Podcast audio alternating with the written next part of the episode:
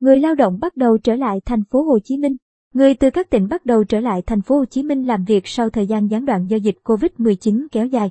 Ngày mười một tháng mười, người dân các tỉnh, thành bắt đầu quay trở lại thành phố Hồ Chí Minh. Tại các chốt kiểm soát ở cửa ngõ thành phố Hồ Chí Minh giáp ranh với các tỉnh Bình Dương và Đồng Nai, khi đến chốt kiểm soát, hầu hết mọi người đều trình bày đến công ty làm việc rồi xuất trình thẻ nhân viên, giấy xác nhận xét nghiệm âm tính SARS-xê o vê hai, giấy xác nhận đã tiêm hai mũi vaccine ngừa covid mười chín. Qua kiểm tra, tất cả người dân khi vào thành phố Hồ Chí Minh đều chấp hành đúng quy định. Anh Hoàng Vũ, quê Tiền Giang, cho biết đã thất nghiệp thời gian dài, kinh tế gia đình rất khó khăn, việc quay trở lại làm việc là tín hiệu đáng mừng cho người lao động, đặc biệt là người dân miền Tây.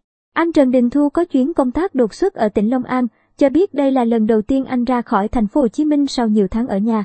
Ban đầu tôi cũng lo lắng sợ về Long An rồi không thể quay vào thành phố Hồ Chí Minh được, nhưng giờ qua chốt thấy rất an tâm, chỉ cần có đầy đủ giấy tờ và chấp hành đúng yêu cầu là được, anh Thu nói.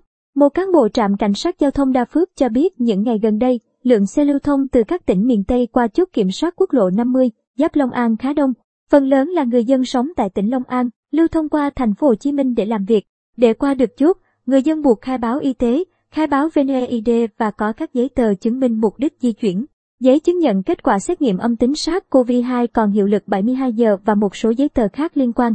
Trường hợp không có điện thoại để quét mã khai báo, có thể khai báo trực tiếp bằng giấy tại chốt. Cũng theo vị này, một số trường hợp qua chốt không đáp ứng điều kiện cần và đủ theo quy định. Hầu hết là thiếu giấy xét nghiệm âm tính SARS-xê o vê hai, một ít trường hợp chưa được tiêm chủng. Theo Ban Quản lý các khu công nghiệp tỉnh Đồng Nai, đa số doanh nghiệp thực hiện ba tại chỗ đều chấp hành nghiêm ngặt quy định năm K. Đến hiện tại, hơn sáu mươi doanh nghiệp có ca ép không trong nhà máy nhưng được khống chế, dập dịch kịp thời. Hiện Đồng Nai bắt đầu từng bước phục hồi các hoạt động kinh tế, xã hội và các doanh nghiệp sẽ được tạo điều kiện ở mức tốt nhất có thể. Đồng Nai đã có hơn một trăm doanh nghiệp đăng ký mới, bổ sung lao động để từng bước phục hồi sản xuất, kinh doanh. Bà Nguyễn Thị Hoàng, Phó Chủ tịch Ủy ban Nhân dân tỉnh Đồng Nai, cho biết Đồng Nai vừa thành lập Ban Chỉ đạo Phục hồi Kinh tế, tổ công tác đặc biệt nhằm tháo gỡ khó khăn, vướng mắc cho doanh nghiệp. Công an tỉnh và Ủy ban Nhân dân các huyện, thành phố đang phối hợp, hỗ trợ đón công dân đang sinh sống, học tập và làm việc tại tỉnh Bà Rịa, Vũng Tàu trở về địa phương. Việc đưa đón được tổ chức chặt chẽ theo quy định nhằm bảo đảm công tác phòng chống dịch.